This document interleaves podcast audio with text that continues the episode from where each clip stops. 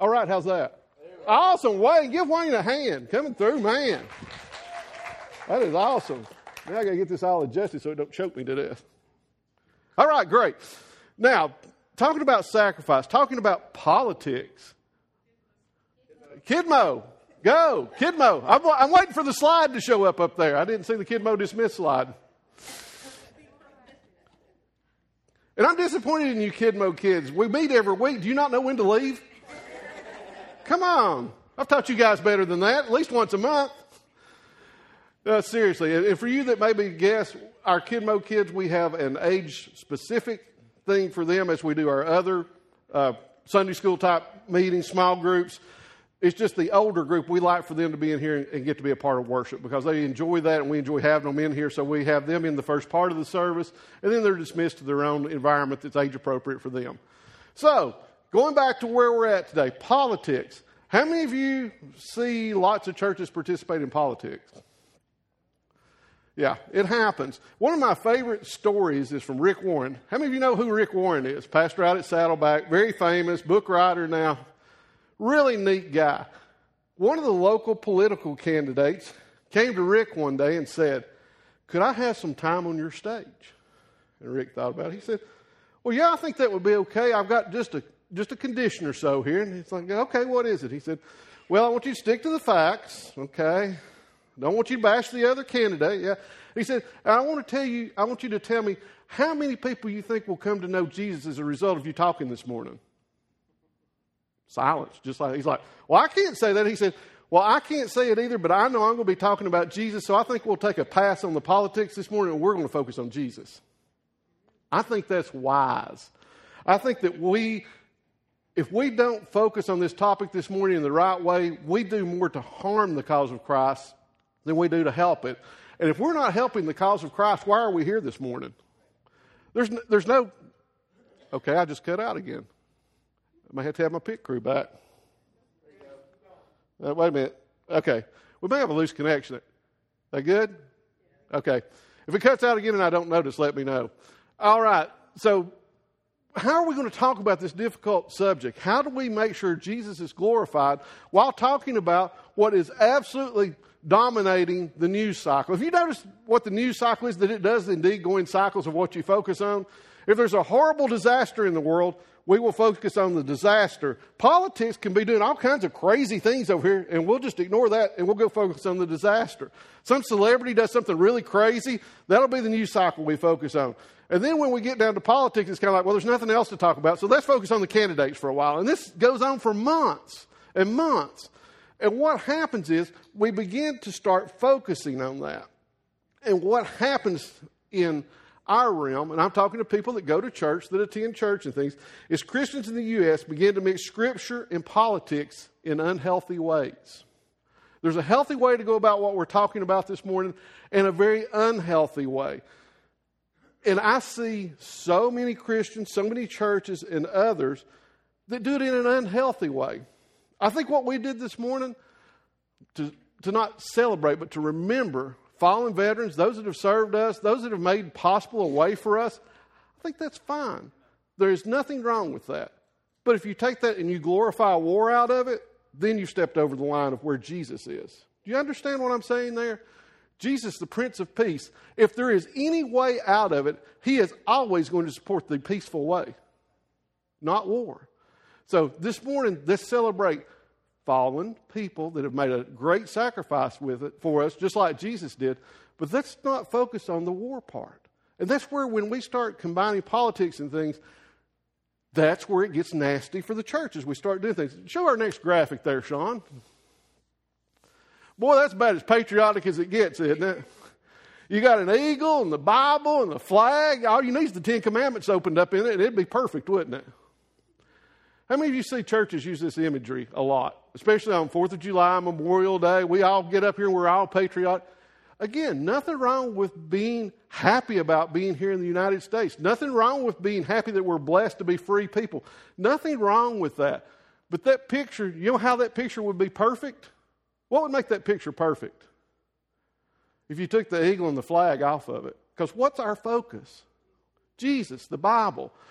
Don't get these things unhealthily mixed. Don't get it to where See, in this, we could start dividing things to patriotism and all these other things. Our attention, Jesus says, is on Him. God is a jealous God. The Bible tells us that. He doesn't want our attention focused elsewhere when it should be on Him. And I think one of the primary solutions that we have today as the American Christian, American church, is we're looking for a political solution to a spiritual problem. Which do you think is a bigger problem in the world today? If more people were like Christ, would it be better? Or if more people were in the right political party, would it be better? Spiritual. Spiritual. If we had more people following Jesus and doing what he commands of us, the politics would fall in behind.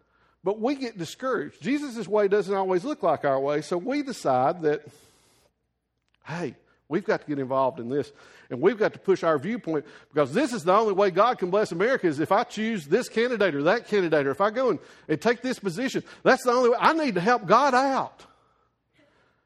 You realize how asinine that sounds? I've got to help God out. The creator of the universe who owns everything that we have here, I've got to go help him out because he can't fend for himself. You know, I love this, this quote from Robert Jeffress. It says, The kingdom of God isn't coming in riding on Air Force One. Oh my goodness. This time of year, though, you would think it is. You would think that our, our eternal destiny is determined by who wins the election to hear it, especially if you watch the news, would you not? And if you watch one channel or the other, there's no unbiased American news source, in my opinion. If you watch one channel or the other, they will tell you this is going to be horrible. It's going to be, it's going to be the most, it's, it's going to be as bad as the plagues in Egypt if you vote for this other, other candidate. Let me tell you, you don't know what's going to happen. You, you think that, you think it's bad now. Oh my goodness. You, it's, we're the only solution. It's going to be horrible. When we start looking to politicians as the only solution, we have focused on the wrong thing. We have gotten off track. We've gotten away from what God tells us to focus on, and there's a reason for that. The kingdom of God operates in a realm separate from the kingdom of politics, and true change comes through Jesus and not through the making of laws. Who are we supposed to be following? The kingdom of Jesus when Christ came to this earth, he came to not to set up this earthly kingdom where he reigned with a crown on his head and he made everything go the way that he thought it should go. He didn't come for that. He came to set up a very separate entity, a very separate kingdom. And I want you to think back on this. Uh, this is something that comes up quite a bit. And I want to go back to the Old Testament and just give you a little example. Remember the children of Israel. Know, we we talk about the Old Testament here. We talk sometimes about the laws of the Old Testament. There were peculiar things. They were called a peculiar people. There were reasons why. They had lots of laws. They had lots of things that God made them do. Anybody remember in the Old Testament in the Bible? It talks about men not wearing women's clothing. Y'all remember that? It says that's a that's a sin. A man should not be like a woman, nor a woman like a man in wearing their clothing. Amen. Let's talk about that. That's great this morning. Y'all want to go down the next couple of lines in the same chapter, a few verses later, where it says, If you commit adultery, we're supposed to stone you to death? Does it say that? Yeah, in the same chapter. It's where we get dangerous, guys, when we start picking and choosing verses and, and things. Those things that God had for His people, the reason they were a peculiar people, he was already in the process of setting up a separate kingdom. A kingdom that wasn't of earth, that didn't look like the things the people on the earth were doing. It was separate. So when you looked at those people in their lives, you said, they're different, and there's a reason for this. That was the predecessor to when Jesus comes and we live in this different kingdom, this kingdom that, that Jesus came to give his life for, that isn't of the earth this is really hard sometimes for people to understand because we have to live on the earth. So what does all that mean? You know, what is this kingdom of God? Listen to a few verses here. Philippians 3:20 says, "But our citizenship is in heaven, and from it we will await a savior, the Lord Jesus Christ." Where's our citizenship? Is it in the United States? Eh, sort of. Our real citizenship is in heaven. It's something way apart from what we deal with. John 18:36. Jesus answered, my kingdom is not of this world. If my kingdom were of this world, my servants would have been fighting that I might not be delivered, delivered over to the Jews. But my kingdom is not from this world. Do you remember the scene? You should. Easter's just been a few weeks ago. What happened to Jesus?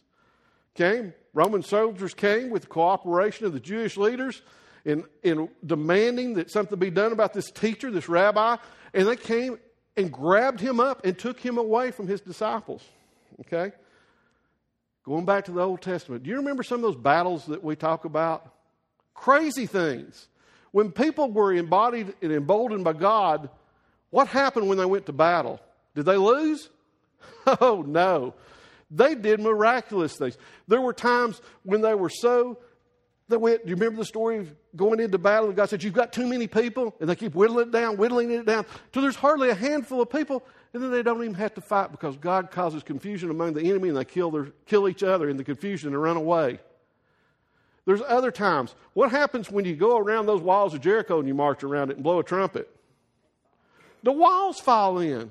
So, do you not think if Jesus was interested in being an earthly kingdom, he was interested in being the man, being the one that came and ruled politics, ruled government, do you not think that his, his handful of disciples could have, could have held off the entire Roman Empire if he desired that?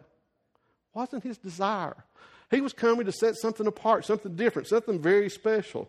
I think this is interesting is that, that one fact that is conveniently forgotten during election times is the important detail that our faith leaders and politicians worked together and organized the killing of Jesus. You ever think of that? That's sobering, isn't it? The Jews, God, God's chosen people, conspired with the government to kill the Messiah, to have him murdered. You really think mixing politics with religion is a good idea still? It led to the absolute crucifixion and murder of our Savior. 1 Peter 2.11 describes us as aliens and strangers in this world. We're supposed to be different. We're supposed to be a set apart people. We're supposed to look different, act different, be known by our actions, be known by our love. Not what we're against, but who we're for and what we represent there. And Jesus went to great extent to do this. That's the reason I'm saying this morning. So many things that we focus on in daily life, we have to live in this world but not be of it. And living in this world brings burdens to it for us. And God knows that and understands that. And understands that we are preoccupied with some of that sometimes. But who are we supposed to be focused on? We're supposed to be focused on God's kingdom. We're supposed to be focused on what He wants, what He allows to happen, and how it's going to happen to us here in the United States. But we're not satisfied with that. Why? God works in mysterious ways. Y'all have all heard that, haven't you? Well, if, it works, if He works in mysterious ways, that means we probably don't know where He's coming from sometimes. What He's going to do next. It's like, it's like a bolt out of the blue. Whoa, didn't see that one coming. How does God do these things? I, I can you imagine the disciples?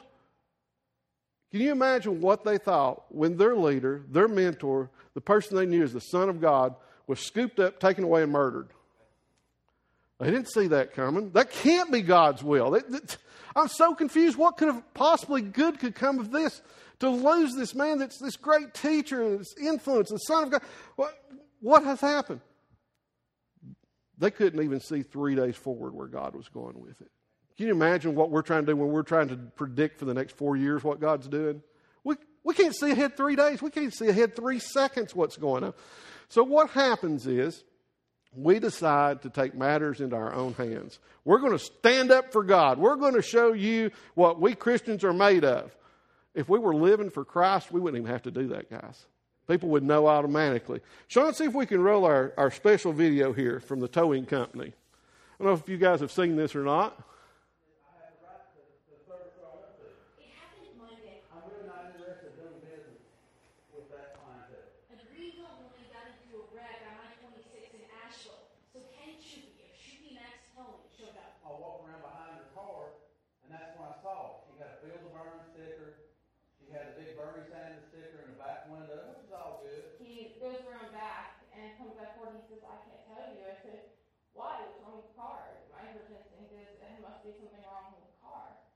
And he says, no, you're Brent supporter. And I was like, wait, really? And he said, yes, ma'am, and just walked away. But something came over, I think the little kid and me, and he just said, get in front of me. He drove back to South Carolina. The twenty-five-year-old was left to wait on the interstate alone. Passing way is disabled. She says the placard was visible on a mirror, and she was told she had a condition. Had she been disabled, would I have cut her car? No, ma'am. Wow. Boy, don't you feel Jesus all over that video? And you're laughing. This was a serious thing in the news cycle just the other day over a stinking Bernie Sanders sticker on somebody's car. Could be. Could be. See, we're going to have disagreement in our congregation this morning about who it is. Can, can we say that Jesus is for taking care of the least of these? Okay, let's not talk about anything else then. Who are the least of these? The children, the poor. We're going to get into this in just a minute. Again, these are hard topics, we're going to have to be open minded this morning. This is what happens when you start mixing Christianity with, with politics. When you get your religion, and your politics all crossed up. Jesus told me not to pick up the poor disabled lady that was going to pay me to tow her car. And then he starts backtracking, like all good Christians do. Well, that's not really what I meant. Uh, well, what's happened before is I assumed that by, by, that Bernie sticker on there that she was a poor liberal, and I've been stood up by liberals before, and they didn't pay, so I didn't want to take the risk of her not paying me. Is that a Christ like attitude anyway? Does it matter if you get paid or not? Would Jesus leave a disabled woman on the side of the road after an accident, no matter who she was? Remember the story of the Good Samaritan? I think we've lost focus of that story, and here's why. The Good Samaritan story was not about someone doing good for another. Like, what's he talking about? Yeah, it is. They stopped by this guy been beat up on the side of the road. They did that. No. no. We've lost focus of what the story was really about. The story was really about who the Samaritan was going to, the Good Samaritan. They were opposed. Who were the Samaritan people? Anybody tell, were they was that people that the Jews liked? They were outcasts. They were horrible.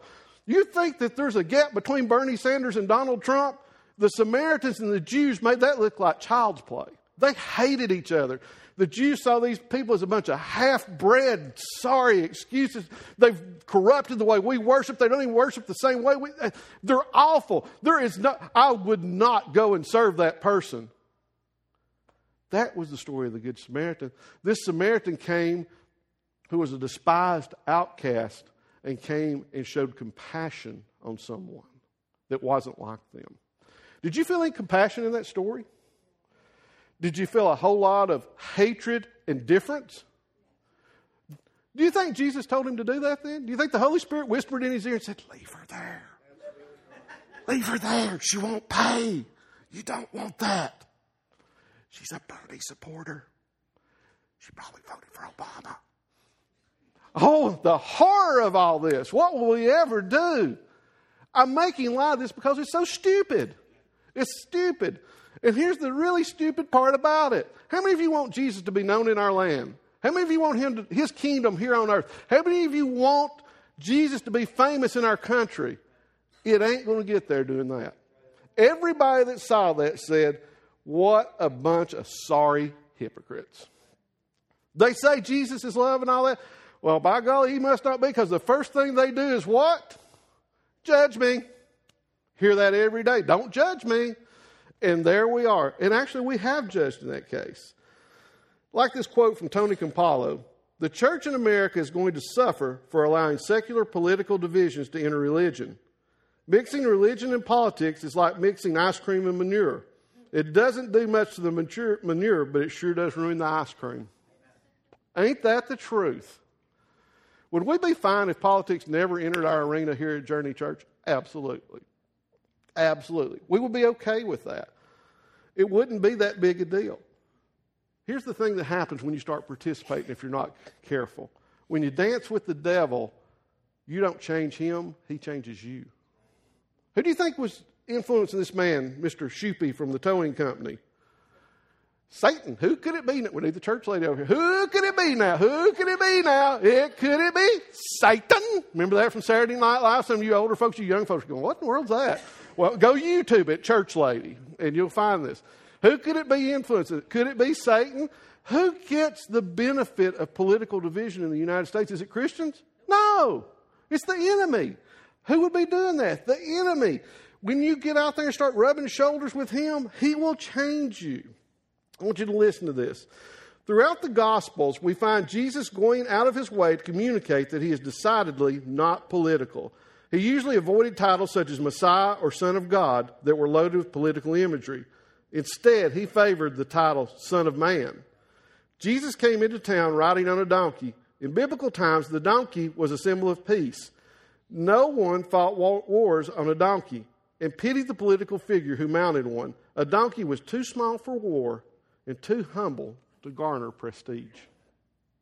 Can you imagine that? Can you imagine? Well, it would have to be at the Democratic convention, I'm assuming, because they're the donkeys and the other guys are the Republicans, right? The red and the blue. I guess that if whether it be Bernie or Hillary, they're going to go into their triumphant entrance into the convention riding on a donkey. Boy, that, that con- conjures up all kinds of imagery. Can you imagine what their opponent, Donald Trump's, going to do with that? You're on a donkey. What's another word for a donkey? Old Testament word. Just think about it. Where would Trump go with that? Yeah, some people got that. You're going to laugh in a minute when you figure it out. It's crazy the things that we do the things that we represent Jesus with. Jesus was a humble, humble man. He came as man and God. The man side was a humble servant leader. Not this guy out front, had to be recognized and everything. He wanted nothing to do with that. That's the reason when the soldiers came to get him, he, he went willingly. He knew God's plan for him. That's the reason that, that his disciples didn't defend him. It allowed the soldiers to take him. They could have taken him had he wanted to you know, he could have prevented that. So, what happens when we start mixing this humble leader who came in riding on a donkey and we try to project his strength over the United States? You ever thought about that? We're putting Jesus and trying to project our views onto his strength, is what we're doing. We're trying to take the things that we want and make it look like Jesus wants them. That is a horrible, deadly thing for the church and Christianity. You wonder why people don't attend our churches? Mr. Shupe is one example. Do you think that how many Bernie Sanders think people are going to watch that? People that pervert, that um, support Mr. Sanders. How many people are going to watch that and say, "Wow, I think I'll go to church this Sunday"?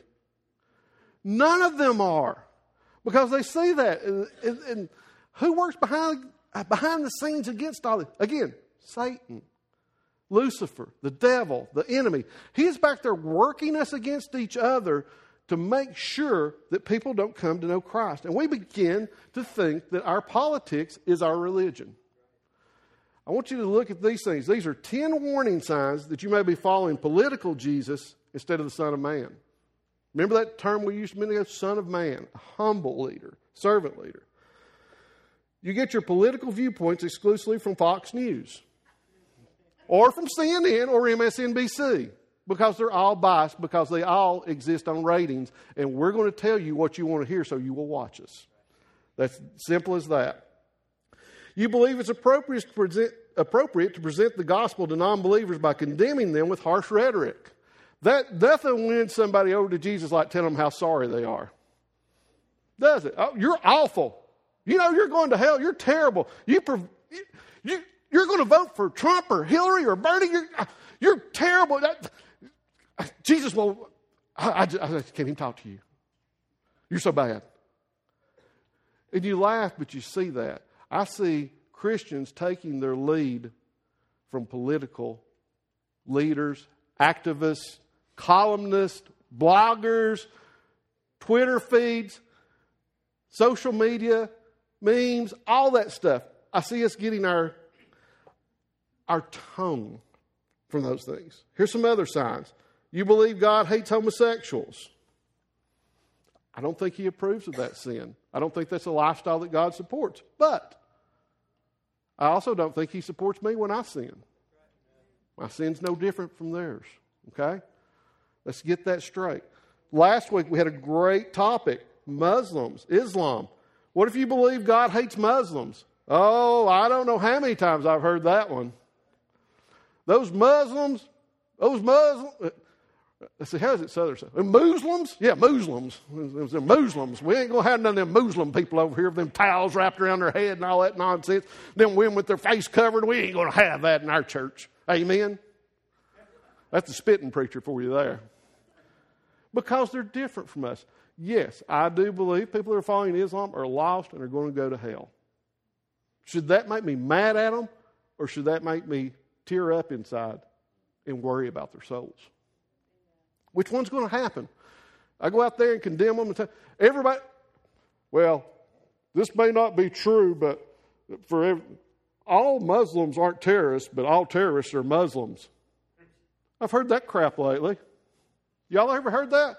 Was it a Muslim that bombed the Atlanta abortion clinic? Was it a Muslim that, that bombed the federal building? No. They were Americans, and guess what they identified as? Christians. So all terrorists aren't Muslims, are they? But we hate those people because they're different from us. And TV and media told us we had to hate them. How about this one? You believe the poor are simply lazy. Well, if they'd just get out there and get a job like I have to do, I don't see why they need a handout. They're just lazy. They just don't want to work for a living. They're, they're a bunch of addicts and alcoholics.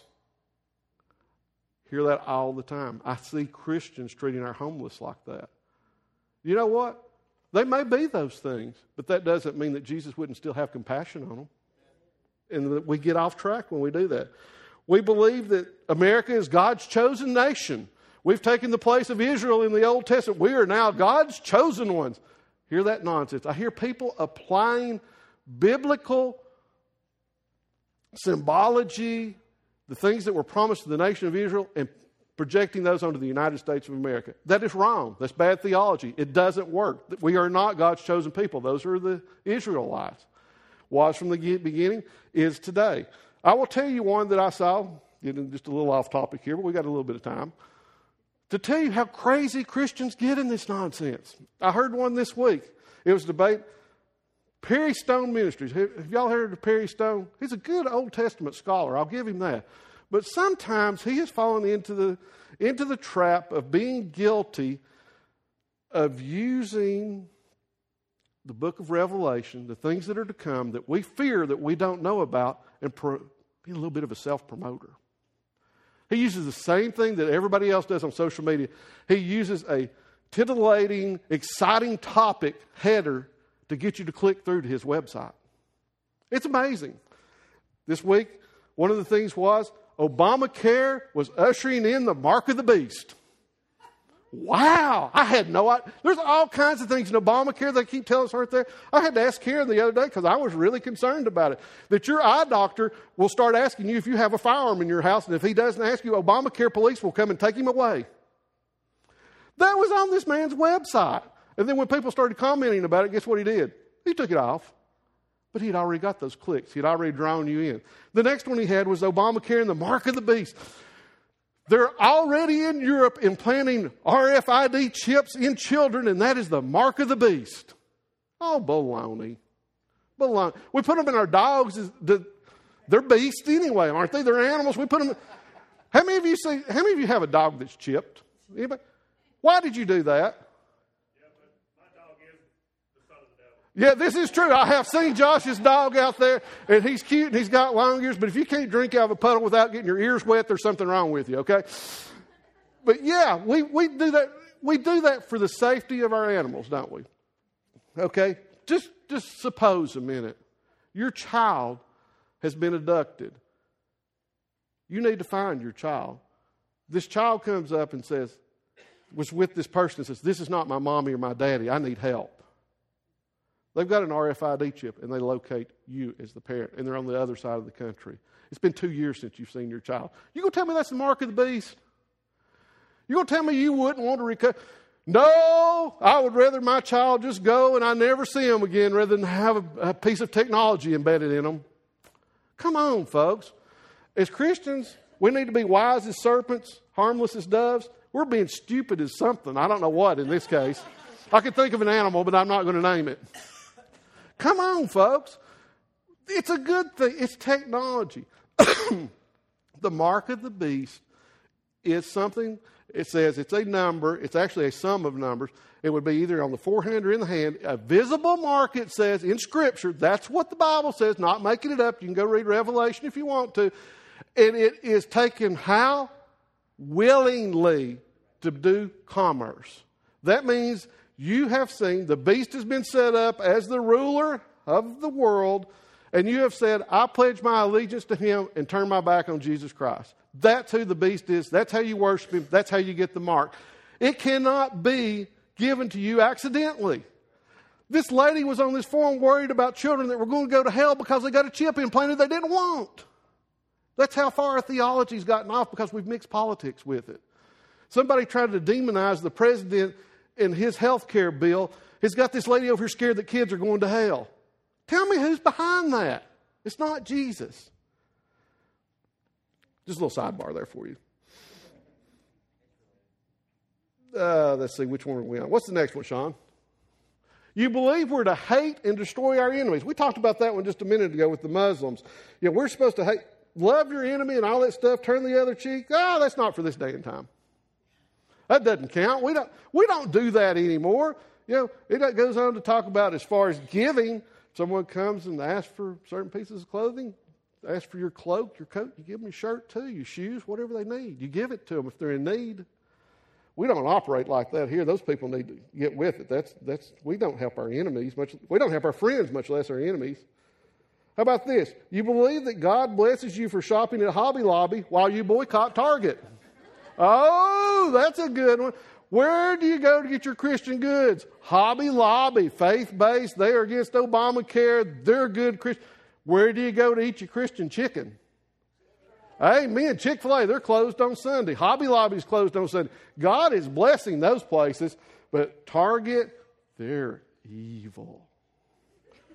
And the reason they're evil, that's how God needs somebody to stand up for him and tell people that boys shouldn't use the girls' restroom. And I'm here to tell you that's what I'm all about. Yeah, that's probably a dumb idea. How many of y'all is it affecting?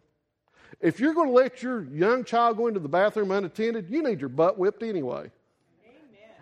If you're that stupid to think there's not predators out there that will take your child, will snatch them out of your car while you're over here doing this, getting in your car, pushing the buggy and getting in. Somebody will come by and snatch your kid. You're responsible for those children. Don't let laws or private corporations determine the safety of your children. My goodness. If you feel that uncomfortable, go to bathroom at, at the house or go to the Christian chicken place or Hobby Lobby and use the bathroom. If it's this important to it has made us look stupid, people.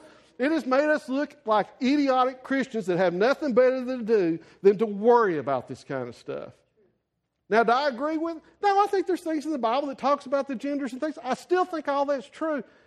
Do I have any more right to tell Hobby, Lobby, or Target or anybody what their policy as a private company is than they do to have to come in here and tell me what to teach this morning? No. It's none of my daggum business. Who cares what Target does? There's one reason Target is doing this. Does anybody know what it is? Business. Don's a businessman. Hopefully, Don will not have transgendered zip lines in the future. I don't know what that even looks like. Don builds zip lines for a living and inspects them and does it. Uh, you know, I don't know. I'm not a boy or a girl. I, have you got a middle zip line I can use? We make light of this. There's a serious side to it. Number one, that's not Satan doing this to, to push the Bible out of Target and, and to support this evil business. Target is doing that because it's hip and cool to do. They appeal to a hip and cool younger audience. Those of us that shop at Walmart in our PJs, in our house shoes, or our Crocs, God forbid, when we go in there and shop through Walmart, like you can do that in Walmart, you do that in Target, they're going to look at you like, what's wrong with them? They should tell you something. There's not a People of Target website, but there sure is the People of Walmart one. Have you seen that? All the crazy stuff that goes on. Target's a cool, hip place. That's the reason they did this. But I want you to think of this. I thought of this this week. The quote I keep seeing, and I've even seen families divided over this Christians trying to witness to their family of people that are non believers and they've gotten stuck on this bathroom issue. And there's like, well, I'm not letting, right, no man should go in that women's restroom. I don't care what you say. What would you say if that man was your child? Oh, well, that never happened in my household. Those people said that too. You know what? Those people love their kids. Their kids have some issue. They're having some crisis of identity. There's something going on in their lives that we should be showing compassion instead of knocking it all the time. I'm not saying that you have to say that it's a normal lifestyle or that it's even biblical or holy. But when we lose compassion for those people, we have lost the gospel. We're not doing what we're supposed to be doing when we ignore the plight of those people. Next one. Here's a good one. When you'll give the NRA a $100 donation but ignore the needs of the community kitchen. Ooh, that, that one came straight from the table, the headlines of Fox News, didn't it? You got to protect yourself. You've got to be able to do this. You've got to do that. Yeah, I think it's great that we live in a country where you can, can have those abilities. I don't really want to live somewhere where I put my hands in the government's, you know, or police forces' ability to protect me. But in the end, who is this protecting me anyway? You don't live here on earth. It's a different kingdom. If I can't trust God to take care of me, you know, maybe we should have Paul's view that to die is gain. You know, maybe that's how we should be living every day like it's our last and going out here and spreading the gospel. And finally, you believe which bathroom you uses validates you in God's eyes. You know, God loves all of us. He loves us despite our sins. We've got to get off this focus of focusing on minor things. Now, if we can't influence the world through politics, how can Christians influence the world if not through that realm? We've tried this way. I'm telling you, it doesn't work. It's a mess. So, what's a good way to do it? Let's look at some examples. Many of the culture changing Christians from the past century were not directly engaged in politics. Listen to these names C.S. Lewis, the Oxford professor, his greatest influence came through writing children's books. Do you think that C.S. Lewis has had a positive impact on our society? Absolutely. If you've ever read any of his stuff, so full of imagery so rich in things. A man that can write a children's tale about a lion giving his life and it make you choke up, he's affected society because we really know that's Jesus he's talking about. I mean, what about that? Look at Dietrich Bonhoeffer. Mark, Mark and I are both fans of his. The German pastor and theologian who was martyred for his resistance against Nazi, Nazi tyranny. He wasn't trying to change the Nazi party, he was trying to change the world and stand against these people. That's how he did this. Mother Teresa, the Albanian born nun who devoted, devoted her life to caring for lepers and AIDS patients, who testified to the dignity of all human life, including the outcast and the unborn. Huge impact that she had on people. You remember, y'all that have been Christians for a while, maybe in church for a while, you remember the people with AIDS were our enemies for a while. Remember that? We were terrified of those, those horrible people that had, contracted this, this disease through their perverted sexual acts, and, and we just didn't want anything to do with them. Now we don't even think about it. What about that? Maybe Satan had us focused in the wrong place there. Each of these heroes had things to say of political consequence, but they did not see politics as their method of, of Christian witness or culture change. So, why are we so worried about picking the right candidate? I don't know how many Christians I've talked to in this election cycle that are frustrated, confused, disappointed, discouraged. They don't know who to vote for. They don't like anybody. Do you feel conflicted about this year's elections and issues? Do you think there are things that are important that about the election and those issues? I think there are important things there. But we focused on it so much. And it's just it's tearing us up. It's and any time something is tearing us up of this world, What's it taking our focus off of? Christ. Let's look at this, this cool little video here I found.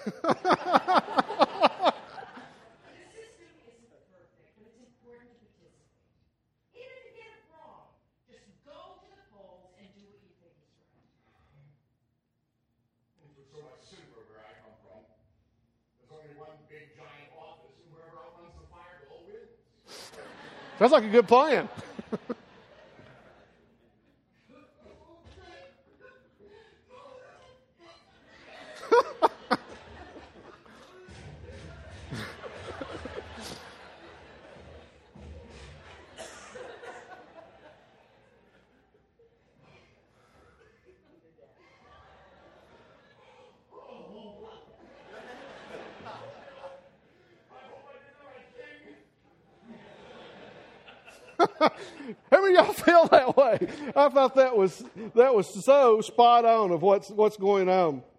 Is we're frustrated because we don't see a leading candidate that that has all the values that we would have them to have as Christians. And I'm not I don't care whether you're a Bernie Sanders supporter or a Hillary supporter or a Donald Trump supporter. I don't care who you're supporting. They're all flawed people just like we are, okay? But what we have to remember is there are things that are important in character and things. Want you listen to what Russell Moore says. Can a candidate make promises about issues then do something different in office? Yes. Can a candidate present a sense of good character in public, then later be revealed to be a fraud? Sure. That happens with pastors, spouses, employees, and in virtually every other relationship. But that sense of surprise and disappointment is not the same as knowingly delegating our authority to someone with poor character or a wicked public stance. Doing so makes us voters culpable, saying the alternative would be worse is no valid excuse. Those are tough words that I think are true. When we say that we, we rep, this person, we want them to represent us, we're saying something. You know, and I'm going to pick on one particular side because he's the one that is courting our vote as Christians. Donald Trump says, The evangelicals love me. Why is he doing that? He's pandering to us. He's saying that all these other evangelicals, they love me, you should love me too, because I am the chosen candidate of Jesus. He may not say it in those words, but when he says the evangelicals love me, that's what he's trying to convince you of. Okay? I don't care if you vote for him or not. I just want you to recognize when people are trying to deceive you as a church and get you to go along with something just because somebody else does. You need to know the facts of any candidate, anything you participate in, if you give your endorsement and vote for it, do you know what that means to endorse something? That means I believe in it. Okay? Get out athletes have ruined that, I think, in their endorsements because they'll endorse anything for a buck. Used to endorsements meant I use this product, I love this product, you know you can see that I really enjoy this product. I think it's great. You should try it too. That's what endorsing means. When we endorse a political candidate with our vote, we're saying that about ourselves. Okay? Listen to how God told Moses to pick a candidate. He says, When Moses was feeling overwhelmed, God told him what to look for in leaders. Moreover, look for able men from all the people, men who fear God, who are trustworthy and hate a bribe, and place such men over the people as chiefs of thousands of hundreds, of fifties, and tens. God had some requirements for leadership. People that are true, people that want the truth, that represent the facts, people that won't take a bribe, can't be bought, won't be influenced. That's the kind of people that God says we should be looking for. That's the kind of character. We have gotten to the point in the United States that character no matter no longer matters in much of anything. We just say, well, the one that I, that I really get tired of hearing is, well, we all sin, Scott, and you're just judging. No, I'm not judging. I'm just saying that that doesn't represent a godly lifestyle when certain things happen. That's not being judgmental. That's just contrasting what someone's doing to what the Bible says is appropriate. That's not being judgmental, folks, and we need to do that sometimes. But it doesn't mean we have to be hateful. It just means we don't give our endorsement to people that aren't doing right. And the one that I am tired of hearing, I've heard it applied to pastors, I've heard it applied to politicians. Every leader, every person now gets compared to the life of David. We often hear Christians make the argument that King David did many wicked things, yet was referred to as a man after God's own heart. The problem is we have lost focus on the real point of the story. It isn't a story about David's sin, it's a story about God's grace. How we get that wrong nowadays. It's always, well, look, look at David. He did this and thus and so and so, and, and he still was referred to as a man after God's own heart. He also paid the penalty for everything he did. Do you realize that?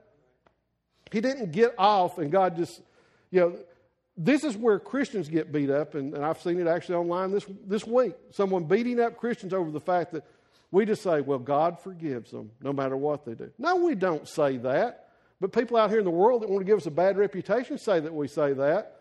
No, we realize that we reap what we sow. When we do wrong, it will come back. You know, David lost his son because of his, his infidelity and his sin. The, David's household is described as one that the sword never left during his lifetime. You know what that means? There was turmoil, drama, murder, rape, all these things going on. Do you want to be like that? Do you want to be like David? I don't. I don't want to take the risk of what my sins are going to inflict. I want God to forgive me of those sins. I don't want to be another David, and I don't think we should look for that in our leaders. We should look for people that are above and beyond that, and they do exist. Christians who participate in politics should do it from an informed position of facts and not from by social media rants. We've kind of covered that earlier with the, the Shoopy towing thing and some of those others. Guys, get the facts. Don't, don't do like so many of these people do that just, if they're putting it out there and you see it on social media, there is either a dollar or an ego involved. That's the reason it's out there. So you'll click through, and you'll, I think Mark talked about this a couple of weeks ago in, in marketing and things when we were talking about sex and how it's marketed. It's to get you to do click throughs. Remember what we said? You would sell a car or a hamburger different than you would a political campaign? People still use different things to get us to click through, get us to buy into what they're doing. And that's what happens is we've got to be aware of what the real facts are. You know, it amazes me in this day and time that most of you can go and do this right here and type a few words into a thing. Have you ever heard of the Google? Anybody know what the Google is? You know what the Google is. Don't, even Karen's mama, I think, knows what the Google is.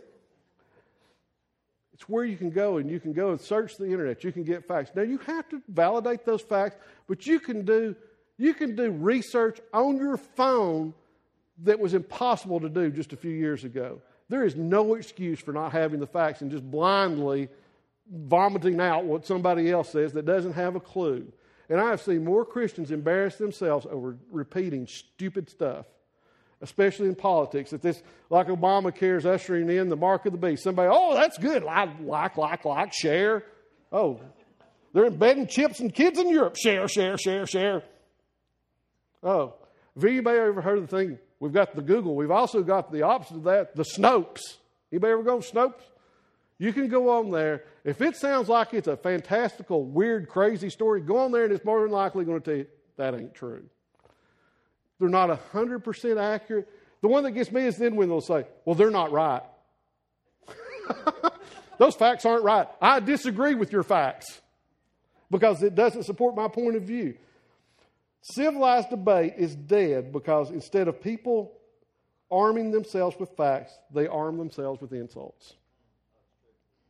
I have seen a change in politics just in my lifetime. Just since I was old enough to vote, and I don't care if this is your hero or not, I'm going to tell you one person I think is more responsible for that than anybody in the world is Rush Limbaugh. I don't know how many of you are fans of his. He's okay. Sometimes he has a good point, but he is always insulting and demeaning to people that don't agree with him. And he does that because sometimes he doesn't really have a valid leg to stand on, and he just calls them names. You will see that. If you try and engage in politics from a factual point of view, anywhere on the internet or in person, people will then begin calling you names and telling you how stupid you are and you don't know what you're talking about. This one burns me up. And, and we've actually talked about this. I don't want to hear any conservative that claims to be a Christian calling somebody a libtard. That means you're a liberal and you're retarded, and both are, that's an offensive term to use for somebody that, just because you don't like their politics. I hate seeing that. Do you think that makes somebody want to come to Jesus when you call them a libtard? Do you think, do you think Rush Limbaugh's methods make people want to seek out Jesus? Wow, I hope I can go join that bunch so I can condemn people. We're, we're like the guy on Third Rock from the Sun. All I've got left is complaining. That is all we have left sometimes because that's all we do is complain about things instead of trying to change them. I want you to realize, especially in this election, how you play the game is more important than winning. Don't sell your soul, so to speak, just to make a point in an election, no matter which side you're for. And I know it's like the joke I read your Facebook. I know some of you support Donald Trump. I know some of you support Bernie Sanders. I know some of you support Hillary. Some of you support a, a, a third party candidate. And some of you don't want to vote at all because you don't see anybody that's worthy of your endorsement. And I respect all those views.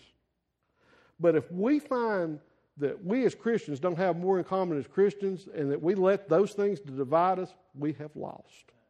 We have lost our country. We're going to lose our churches. We're going to lose our respect in society, which is already coming.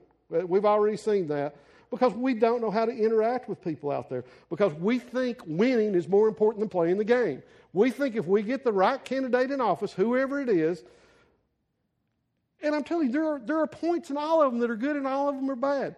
You know, from the Bernie Sanders side, as Don was saying, some of the things he says about making sure the least of these are taken care of, that's Christ like. Some other things, not so much so. Some of the things we say about being conservative with our money and not spending money we don't have and things like that and, and owing and debting, that's straight out of Scripture. The other side, Donald Trump supports that. Hillary, some of the things she says on social things and things that we need to rethink are great. I, will show you an example that, that I saw this week, and this is where we're, we're getting off focus in, in, in who we support. Uh, how many of you know President Obama was in Japan just recently? Oh, we've got a few people that actually watched the news. Everybody else was watching something else. Okay, he was over there. Now, I have seen all week these memes about it's a disgrace that President Obama has gone over there on Memorial Day weekend and apologized for bombing Japan. Did anybody read the transcript of what he said? Nobody. Nobody read that. You read the, you read the little blurb about Japan and Obama, and he's apologizing and how bad that is. You know what he really said? He said that if we as a world are so technologically advanced that we can destroy ourselves, we need to think twice about the human suffering that can happen because of it. And we really need to do a checkup on our morality and make sure of what we're doing. Anybody going to disagree with that? I can't.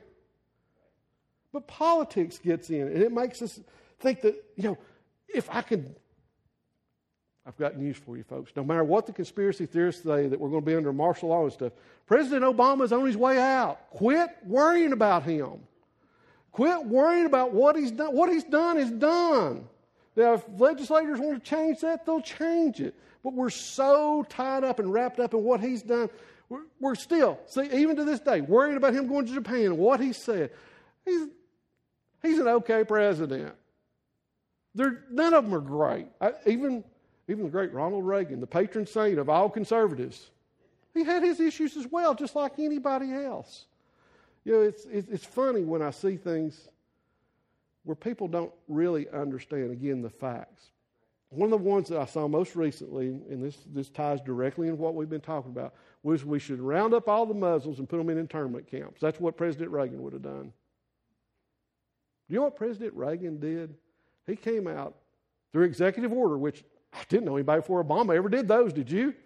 Executive order, Ronald Reagan came out and condemned our rounding up of Japanese American citizens during World War II and said that was the most inhumane thing that we should, could have ever done, and we should be begging forgiveness to this day for the immorality of that decision.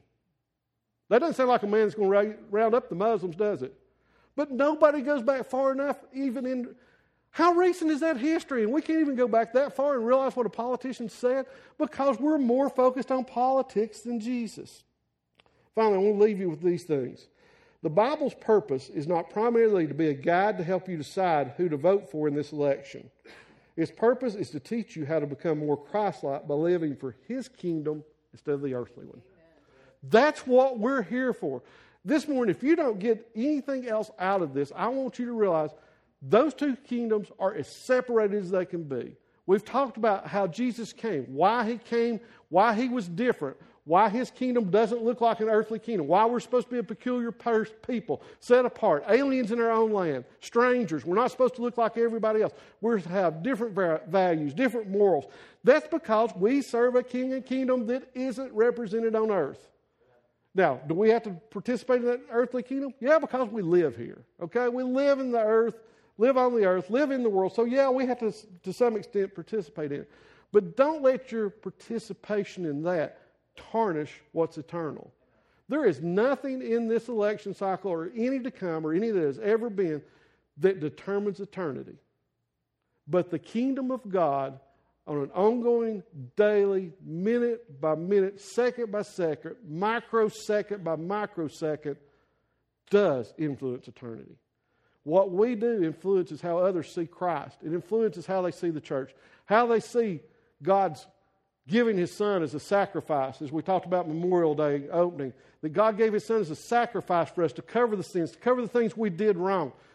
That's where our perspective is to be. It doesn't matter which restroom you're using. It does, all that is so secondary to what God wants us to be about doing. And I realize we have to deal with that because we live in society in the world.